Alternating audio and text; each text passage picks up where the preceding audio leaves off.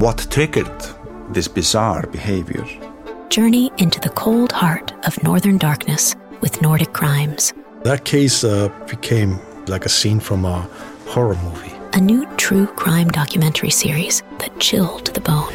The hunger for killing is increasing in the course of these homicides. Listen on Apple Podcasts, Spotify, or wherever you get your podcasts. Nordic Crimes is a part of the ACAST family. Cool fact a crocodile can't stick out its tongue. Also, you can get health insurance for a month or just under a year in some states. United Healthcare short term insurance plans, underwritten by Golden Rule Insurance Company, offer flexible, budget friendly coverage for you. Learn more at uhone.com. Even when we're on a budget, we still deserve nice things. Quince is a place to scoop up stunning high end goods for 50 to 80% less than similar brands. They have buttery soft cashmere sweaters starting at $50, luxurious Italian leather bags, and so much more. Plus, Quince only works with factories that use safe, ethical, and responsible manufacturing. Get the high-end goods you'll love without the high price tag with Quince. Go to quince.com/style for free shipping and 365-day returns. That's that's really a, a, a bad thing to do for a judge, and a lot of courts would think that you know might even be reversible. But that's that's something that's pretty rare and should never happen.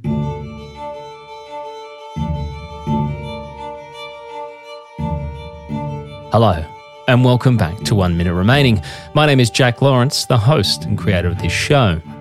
We just wrapped up the story of Samuel Contreras, the man who spent almost 20 years incarcerated for a murder he says he didn't commit. As always, when we wrap up a case, it's time to sit down with our resident attorney, Michael Leonard, from Leonard Trial Lawyers in Chicago, Illinois. Michael is a defense attorney with decades of trial experience and a man who's had his own fair share of murder trials to contend with. So we caught up with Michael as he was between appointments to get his take on this case. Let's jump straight into the new case. Saul Contreras, uh, over 19 years incarcerated so far for this crime. As we know, the murder uh, sadly, of a 22 month uh, old child. So, um, you know, always extremely sad when we talk about any death, but even more so, I think, when we're talking uh, kids involved, which is a tough one. But as always, let's kickstart it with just your um, first initial thoughts on it. Yeah, it's a tough one. I mean, there, there's so much conflicting evidence. You know, it's, it's not a case where some of the others where you could just say, like, oh my God, you know, all the procedural safeguards and constitutional protections were ignored.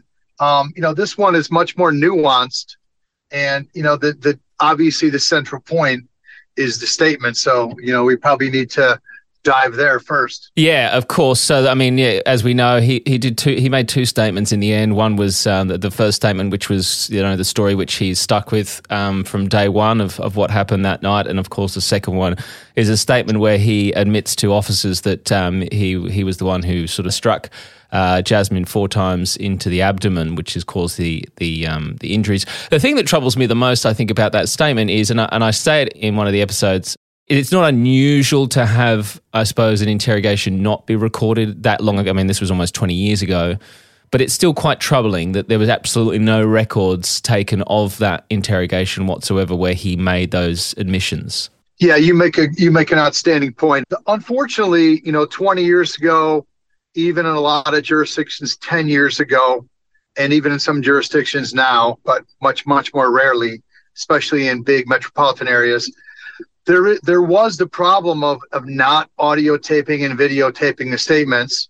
And part of it, you could argue, was convenience, and part of it was that it creates a record very favorable to law enforcement, right? And there wasn't certainly back in those days a huge motivation to audio tape and videotape when, um, you know, cynically you can say, well, it gives the opportunity of law enforcement to to say anything they want. And and of course, a lot of people would argue with me that that's not true. But there's been a lot of reforms in the U.S. system, even in my state in Illinois, where you know things like that have to be videotaped now or have to be audio taped.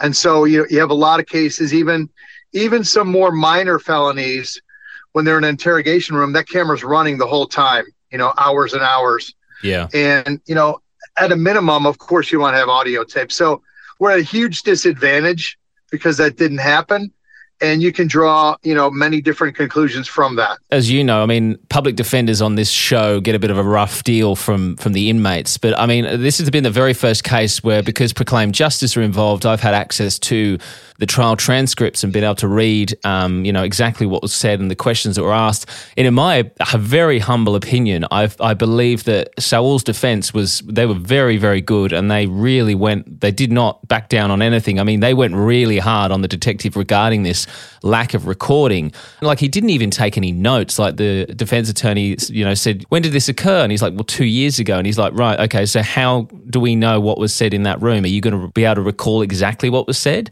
The detective was like, well, not exactly. He really does push him to the point saying, you know, why were literally no, not even any notes taken? We've literally got to take your word for it over his. Yeah, it, it's crazy. I mean, and there's been a, certainly a recognition that that's not way that's not the way to do things. But it is uh, highly unusual when you have you have multiple people in the room.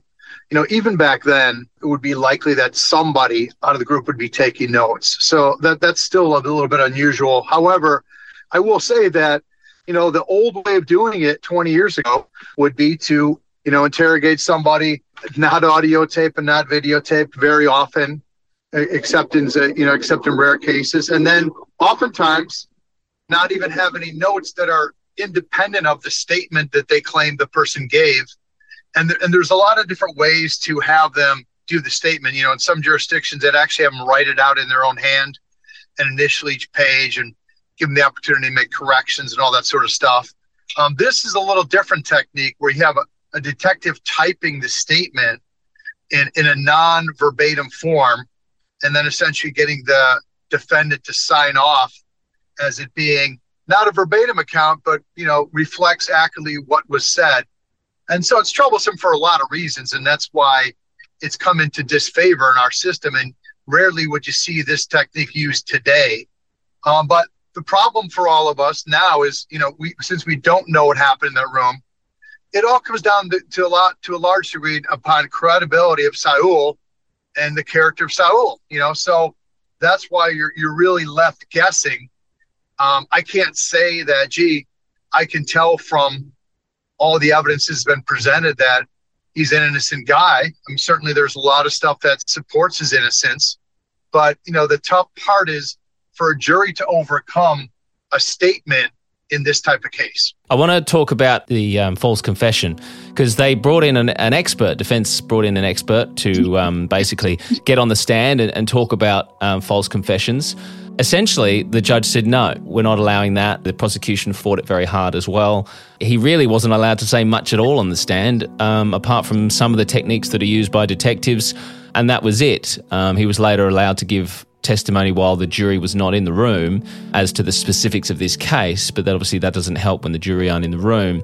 Uh, at the trial, was there an expert on false confessions? Yes, there was, Dr. Afshi. Uh, he said uh, pretty much that the confession was false. It fell into that category, it fell into the criteria. He, he pretty much knew what they had asked, he knew the way they had approached it. Uh, unfortunately, um, during the actual trial, they did not allow him to testify to this. They did not allow him to give his, his expert witness testimony. What did they allow him to tell the jury? Basically, they allowed him to say uh, that the police do do these type of things uh, and the procedure that is used, but of course that was objected to, um, and so they did not allow him to give his his uh, opinion as, a, as an expert witness. Is it a thing in the US that um, you know these false confessions are still really not taken seriously? Oh no, I, I, would disagree. I mean, again, the tough part about this is we're looking back 20 years and things have changed dramatically. Yeah. You know, because of programs like the Innocence Project, because of the realization that when someone gives a statement, that it can be coerced and that there are a many a multitude of factors which would leave some, lead somebody to give a false confession. So our systems come to a realization that false confessions do happen. They do happen on a regular basis. There's reasons for them. Some of it's the technique. Um, some of it's psychological warfare in the in the interrogation room. Um, so, but but things have changed so much that we're kind of looking back at, at a piece of history here. Yeah. So we have to kind of start with that And then uh, maybe we kind of move backwards, Jack. I think the, one of the things you were talking about in the episodes and you just mentioned was the concept of having someone provide some testimony outside the presence of the jury. So could we could we sort of speak to that first? Yeah, I spoke to you about this while the show was going out because I was trying to sort of find out a bit more about it. So a bill of exceptions is what they call it in Texas. So the the you know the judge obviously said no, we're not allowing this, and then obviously the the defense argued and said, well, we're not happy about this. We want to put through a bill of exceptions, and which means that they're allowed to have that person give evidence, but it's purely on the basis of potential appeal. Yeah, and just so um, maybe non-lawyer listeners understand, uh, there, there's nothing unusual about that. It typically it's called an offer of proof. Okay, yep.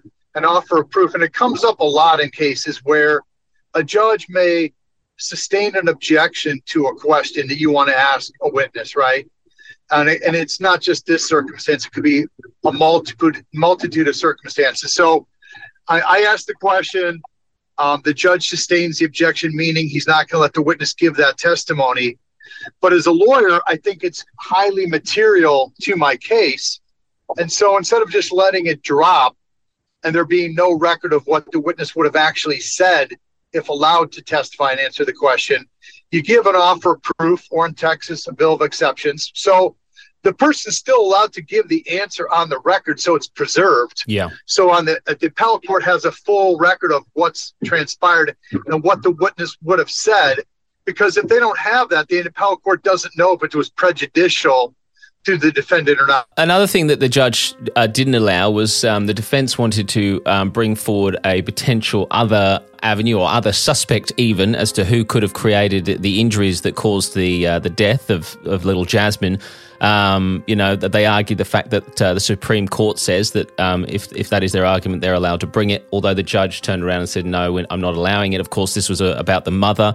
There was a lot of testimony that was given, again, off the record, shall we say, on the record, but without the jury there. Judge said that the third person was not on trial at this time, so she did not allow us to present any evidence against that person. My attorneys did use the bill of exceptions, and we brought up several witnesses that testified that, you know, that there was always bruises. There was always the kids were kind of afraid of her. Um, they also testified that when they would call her, she would not go pick them up, so they would end up having to call me, and I would go pick the kids up and take care of them.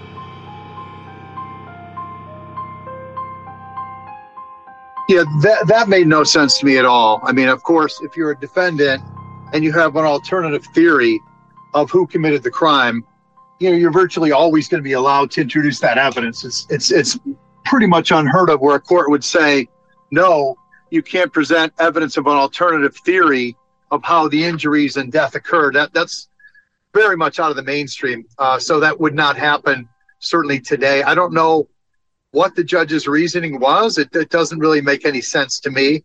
The one thing that we kind of skipped over, we talked about the offer of proof.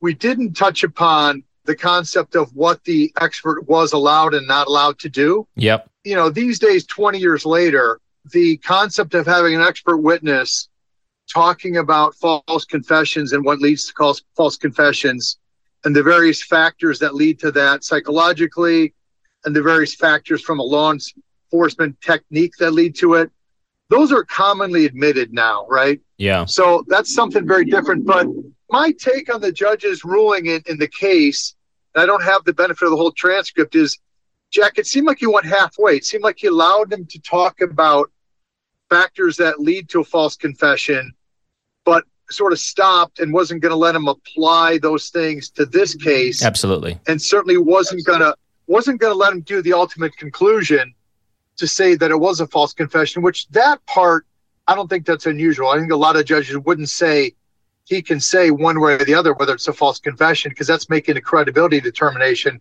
that's up to the jury. But I think judges would give the expert more rein and more rope in terms of giving their application of the factors to the facts of the case. The prosecution went really hard on uh, on the experts, saying, you know, oh, so you what you're going to do is you're going to suddenly tell the the jury what's true and what's not true, and he's and it, give him his due. He said, no, that's not what I'm here to do. That's up to the jury. I'm purely here to explain uh, what factors can lead to a false confession and the techniques that are used um, to elicit possibly a false confession and what can happen. I'll, I'll give you the outline, and then it's up to the jury to decide the validity of this particular statement based on the information that I've provided. Yeah, it seems like there's so much more information the experts should have been allowed to talk about in terms of explaining the concepts of why false confessions occurred. What, what are the various factors? Um, I think the expert did a good job. I think, you know, we're talking 20 years ago. I honestly think the prosecutor didn't quite get what the purpose of the expert's testimony was. No, he didn't. Was, I thought was kind of humorous, you know. Yeah, it, it seemed to that whole thing seemed to just go around in circles. He just didn't understand, and he did. He said he even said, "I don't know what your purpose is," and it's just like he just didn't get the concept of yeah. what the guy was trying to do. Um, but I mean, honestly, like I mean, as, as I said, this is the very first time I've really been able to read these transcripts and it's almost like these, these experts get up on these expert witnesses get up on the stand, and and it feels like they're on trial. I mean, the prosecutor just absolutely goes them.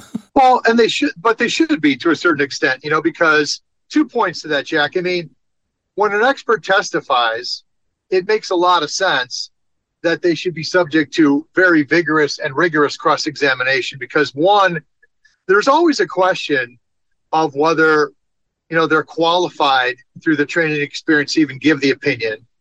Another key consideration is is this a field that's that's recognized peer reviewed has some basis beyond just what the expert says right? And yeah. then a third factor is what did the expert do in this particular case? What were they given what were they not given you know because jurors oftentimes place a lot of weight on expert testimony so I think it's very much fair game that they should be subject to intense cross examination, and that's the norm, you know. So I don't find that too um, out of the mainstream. What I did find, and what you mentioned, was because we're talking about 20 years ago, it wasn't widely accepted necessarily for there to be expert testimony on false confessions. That was something that was kind of new at that time, yeah. at least in that jurisdiction. So I think the prosecutor had probably never been confronted with a expert who wanted to testify in false confessions and clearly from his or her questioning of the expert did not really understand what the purpose of the testimony was which is unfortunate because to an extent it seemed like the judge didn't quite get it either actually there's one thing i, I, I want to ask you that Saul says that when um, his case first went out to the da's office it, it went through the hands of multiple district attorneys, many of them saying they didn't want to take it. I think it was the fourth one that they got to. We actually waited for two and a half years. It was very strange because the first assistant DA that had the case was very very adamant about me being guilty, and uh, at one point she realized she did not have any evidence, so she decided to pull out of the case. And so they assigned the case to a second assistant DA, and that assistant DA uh, read it and said, "No, I do not want this trial." So they gave it to a third assistant DA, who immediately said, "You know, no, I looked through it and there's nothing there, so I don't want this." And so they gave it to a fourth assistant DA, who said, "You know what? I'll take it to trial."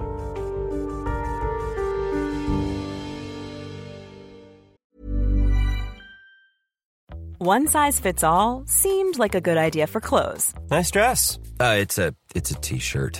Until you tried it on. Same goes for your healthcare. That's why United Healthcare offers a variety of flexible, budget friendly coverage for medical, vision, dental, and more. So, whether you're between jobs, coming off a parent's plan, or even missed open enrollment, you can find the plan that fits you best. Find out more about United Healthcare coverage at uhone.com. That's uhone.com. How would you like to look five years younger? In a clinical study, people that had volume added with Juvederm Voluma XC in the cheeks perceived themselves as looking five years younger at six months after treatment. Look younger, feel like you. Add volume for lift and contour in the cheeks with Juvederm Voluma XC. Reverse signs of aging by adding volume to smooth laugh lines with Juvederm Vollure XC. For important safety information and to find a licensed specialist, visit juvederm.com. That's J U V E D E R M.com. Not for people with severe allergic reactions, allergies to lidocaine, or the proteins used in Juvederm. Common side effects include injection site redness, swelling, pain, tenderness, firmness, lumps, bumps, bruising, discoloration, or itching. There's a risk of unintentional injection into a blood vessel, which can cause vision abnormalities, blindness, stroke, temporary scabs, or scarring. Talk to a licensed specialist to find out if it's right for you. A lot can happen in three years, like a chatbot may be your new best friend. But what won't change? Needing health insurance. United Healthcare TriTerm Medical Plans, underwritten by Golden Rule Insurance Company, offer flexible, budget friendly coverage that lasts nearly three years in some states. Learn more at uhone.com. Is is that normal that a DA can turn around and say, "Nah, I don't want this case, thanks," and they and they just keep going around until someone takes it? No, but I, I also kind of want to take that with a grain of salt because I, I don't know that Saul knows what the motivations were of why a different lawyer was brought in. Yeah. I mean, I find it hard to believe that anyone would have told him or his attorney, I'm the newly assigned prosecutor. I don't want to prosecute the case because I think the evidence is too thin. He may have been drawing that inference himself that because now we're on attorney two or three or four, that there was a reluctance and there was a view that the evidence was thin. But I, I don't know that to be true. And I, I find it kind of somewhat hard to believe. Okay. But yeah, sometimes, you know, there's a, a different prosecutor assigned to a case, and there's all sorts of reasons. You know, that prosecutor goes to a different division. That prosecutor runs for judge and wins. That prosecutor leaves the office. That prosecutor goes to a private law firm. So oftentimes, if cases stick around for a while, you know, there may be different people assigned to it. And very rarely is it going to be because someone's trying to hand it off because they don't think that it's a good case. I mean, that, that can happen, but I, I just don't know if that I buy that, that we have enough information to, take that as the reason in this case. Okay, well, I mean, as we know, the, the jury uh, ends up finding him guilty. He was on, uh, I mean, he was initially up for capital murder. He was found not guilty of capital murder, but found guilty of uh, felony murder. Um, can you explain the difference of those two for us? Sure. Well, in, in general, felony murder in most states is simply is murders committed in the context of some felony being committed. So uh, the idea here would be that he was engaged in a felony act, meaning the alleged striking of the child and a murder occurred, even though that was not his intent. Okay. Right. So you can be guilty of felony murder even if you didn't have the intent to commit the murder. A murder results from a felony act. Sometimes a felony committed by some other participant when you are jointly engaged in committing a crime. Um, capital murder is just a murder that's eligible for the death penalty. Uh, apparently, the jury must have believed he didn't probably have the intent to murder the child. Um, if they if they took his statement as true, if they believed that statement, it would have meant that he did kill the child, but he had no intention to do so. He lost his temper or whatever, and he it was not premeditated, not intend for that result to occur. So that sounds like what happened there. You know, a compromise, which obviously spared his life. Uh, speaking of the jury, I found out that apparently after you know the the whole case had gone through and the, the verdict was given, Saul's uh, attorneys were uh, given access to the jury by the the judge. The judge allowed them to to talk with them, which I've read that that can that can happen on occasions, um, just to find out how the jury came to their decision. Sewell says that um, when his attorney spoke to the jury and said, "Oh, look, how did you come to your conclusion?" Apparently, the jury suggested that well, the prosecution didn't really prove to them that Saul did it, but then the, the jury said, but then again, the defense didn't prove otherwise. That's, unfortunate. That's reasonable that's doubt. a- that's exactly Jack. Yeah, Jack, you're become. I you still got to get that law degree. I know. I need to pass but, the bar. Uh, oh yeah, I mean, if that was the thought process that the government didn't prove its case, they should have been done. You know, that means the government did meet their burden of proving him guilty beyond a reasonable doubt. And the fact that they then said, "Oh, but the defense hasn't disproven the government's allegations," that's really troubling because that really puts reasonable doubt on its head, um, and that's really disappointing. Did they give any indication of how much weight they gave to the statements. They must have given the statements a lot of weight. I don't know uh, the answer to that, but I, I would assume. I mean, because literally there was no there was no one that got on the stand to testify against him. It was purely just based on the statement, and of course the med- medical examiner's report stating that um, the four punches to the gut was the cause of the death of the child, uh, and he had ruled it a homicide. So, which are pretty, you know, they're they're pretty solid pieces of evidence. You know, if a jury's sitting there listening uh, to a case. You know, you've got a statement where the the accused is saying that he caused the injuries, and then the medical examiner's report saying, well, those injuries caused the death. So yeah, I, I thought. You know, the the medical issues were really interesting because the, the defense expert testifying for the defendant on cross examination, he made an awful lot of concessions that were favorable to the state. My reading of his testimony was that the, you know the blows certainly could have caused the bruising and injuries didn't seem to even rule out that it could cause death. The only thing that he really was strong on was that there's a multitude of other injuries which could not be accounted for by the way the statement was created, with the way Saul said it occurred, if he really said that, or the detective said it occurred. So that that defense expert really helped the state in a lot of ways. I thought. I did think exactly the same when I read that. I was thinking she's re- this person's really not helping at all. But I think that that's why the judge's decision to not allow evidence about the mother in was very prejudicial because here's this expert for the defense saying, "Hey, look, uh, there's a lot of injuries on this child, and most a lot of them cannot be explained." If you accept his true soul statement, if you accept the, the version of the statement, they couldn't have been created in the manner in which the statement says that they were. Yeah. So it leaves this gaping hole that a lot of injuries might have been caused on other occasions or within a few days, which of course would lead to the idea that it was somebody else, perhaps the mother, or some caregiver, that caused the death of the child because Saul wouldn't have had probably access to the kid three days or, or extended period of time before. So that's when the mother's testimony being barred becomes even more prejudicial to the defense, you know. But yeah, it's it's a case that has has so much counterbalancing evidence. The troublesome thing for a lot of jurors is just getting over the idea that someone would admit yeah. in a sworn statement that they initialed all those places, that they would admit to harming a child. So look, there's all these reasons why people give false confessions, but practically jurors struggle with this idea still, even if an expert tells them why they might have given a false confession, jurors still struggle with this concept of if it was me, I don't care what happened, I would never admit that I did something to this child if I didn't do it. Yeah. So that's where it all comes down to credibility and who you believe, you know. So if you believe that someone would, would never say that in a statement, then you're never going to find him not guilty. And, I think that's where a video recording of the interrogation helps because I'm the same. When I very first heard a false confession, I was like, well, there's just no way I'm admitting to a murder if I hadn't done it. I don't care how long I'm in there for.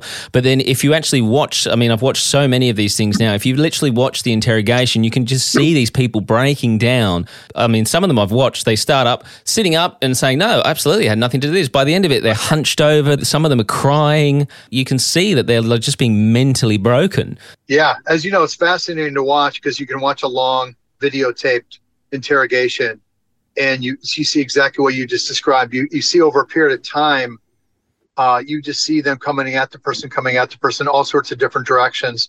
And then you see this break. You literally see it where they, you know, all of a sudden go along, whether it's true or false, with what the detectives or agents are telling them. It's really kind of interesting to watch. It's a fascinating subject, and we'll have a, a doctor on or a professor on very soon to, to discuss it further. You're potentially not surprised of the conviction? The injustice still, I think, exists in the fact that we're talking about outdated methods in terms of 20 years ago, not audio taping and videotaping. So that's a huge hole, but it doesn't answer the question of whether he did it or not. So uh, I'm troubled by the manner in which the interrogation was conducted because there's no real evidence of what was said beside yeah. the statement itself. So that that still troubles me. I think that is an injustice. Um, whether it means he did it or not is a whole another ballgame. Um, but I do believe that there were some major errors, which, if you're correct that the jurors were really struggling with this one, if evidence would have been allowed, if the mother really did engage in abuse or um, hitting or anything with regard to the, this or the other children, you know, that exclusion of evidence may have really changed the course of the trial, right? Um, I do think that was error. So, do I think, based on those errors, it's an injustice in terms of how the trial was run? Yes, because it probably impacted the outcome. Um, we still will probably never know guilt or innocence, but he probably would have gotten a not guilty jury verdict if some of these errors did not occur. You know? Yeah. And one last thing, just uh, another thing that made me sort of my jaw sort of drop. And how long did the jury deliberate? because it was on July the 3rd. They deliberated for maybe four hours at the most, I think. I don't even think it was four hours. I think it was less than that. And the reason being is because the judge pressured them to have a decision made before the, the holiday. If four not, he, he was going to sequester them for the whole holiday until the following day. So, oh wow! I mean, that's that's error. That that's just error. It's just it's just telling the jury that they need to essentially finish by a certain time, or they're going to be punished for that. That's that's really a, a, a bad thing to do for a judge, and a lot of courts would think that you know might even be reversible. But that's that's something that's pretty rare and it should never happen. But don't you guys? Don't you have any expats over there in Australia who like eat hot dogs and blow off fireworks on July Fourth? Yeah, well, not the fireworks part. Fireworks are illegal. Um, but uh, yeah, other than that, uh, yeah, no, I, I, have a few mates that are American. I mean, you know, I, I don't hold that against them. Uh, I still hang out with them occasionally. Um, they, they, say the same. They say the same thing about you, Jack. Yeah, I you bet. Can't, Aussies cannot blow off fireworks. There's a rule: no fireworks in the country. Yeah, well, no, you no, you're just not allowed to. Personal firework. I can't go to the shops and buy some fireworks and set them off in my backyard. No, that's illegal. Wow, I thought Aussies were always so fun loving. It's yeah. changing my viewpoint, Jack. Lastly, I, the first time I'm reading these transcripts, and Jesus, it's it's exciting nonetheless. I mean, it now makes me want to sit in a courtroom and watch one of these trials because I was just completely enthralled reading the transcripts of the back and forth that goes on. The only reason I am a lawyer is because I get to try cases. I don't think I could be one if we couldn't try cases. It, it, there, there's nothing more fun in the profession than trying a case. It's ultimate um, adrenaline rush for the entire time you're on trial, and then you're trying to come back to real life when you're done, and nobody cares about your case and your trial except for a couple of people. So you got to find those people that you tried the case with so you can tell your stories to each other over and over. It seems like a fascinating uh, world to, to live in. So, I mean, I, I don't think I'll ever uh, past that bar. I mean, never say never. I might Jack, just... you could be you could be like you you could be like the first guy that went from podcaster to lawyer. yeah. I think I think we should we should do a fundraising campaign, maybe a separate Patreon campaign where raise money for your law school education. How about that? Oh yeah, I mean, mate, I dropped out of high school when I was 16, so I don't see myself passing any bars anytime soon. Education's not my thing. You have one minute remaining. Well, as always, a huge thank you to Michael for taking time out of his extremely busy schedule to give us his expert opinion on this case. And we will, of course, check back in with him after our next story as we return to Florida and another possible love triangle gone wrong. My name is Karen, and I am currently serving a 25 year mandatory sentence to life with 22 years on top. I was convicted of premeditated first degree murder and attempted first degree murder for the death of my then husband. Next time on One Minute Remaining. One Minute Remaining is a Mash Pumpkin production. Produced, hosted, and created by Jack Lawrence. Editing and sound design by Jack Lawrence and Dom Evans. This show is part of the ACAST Creator Network.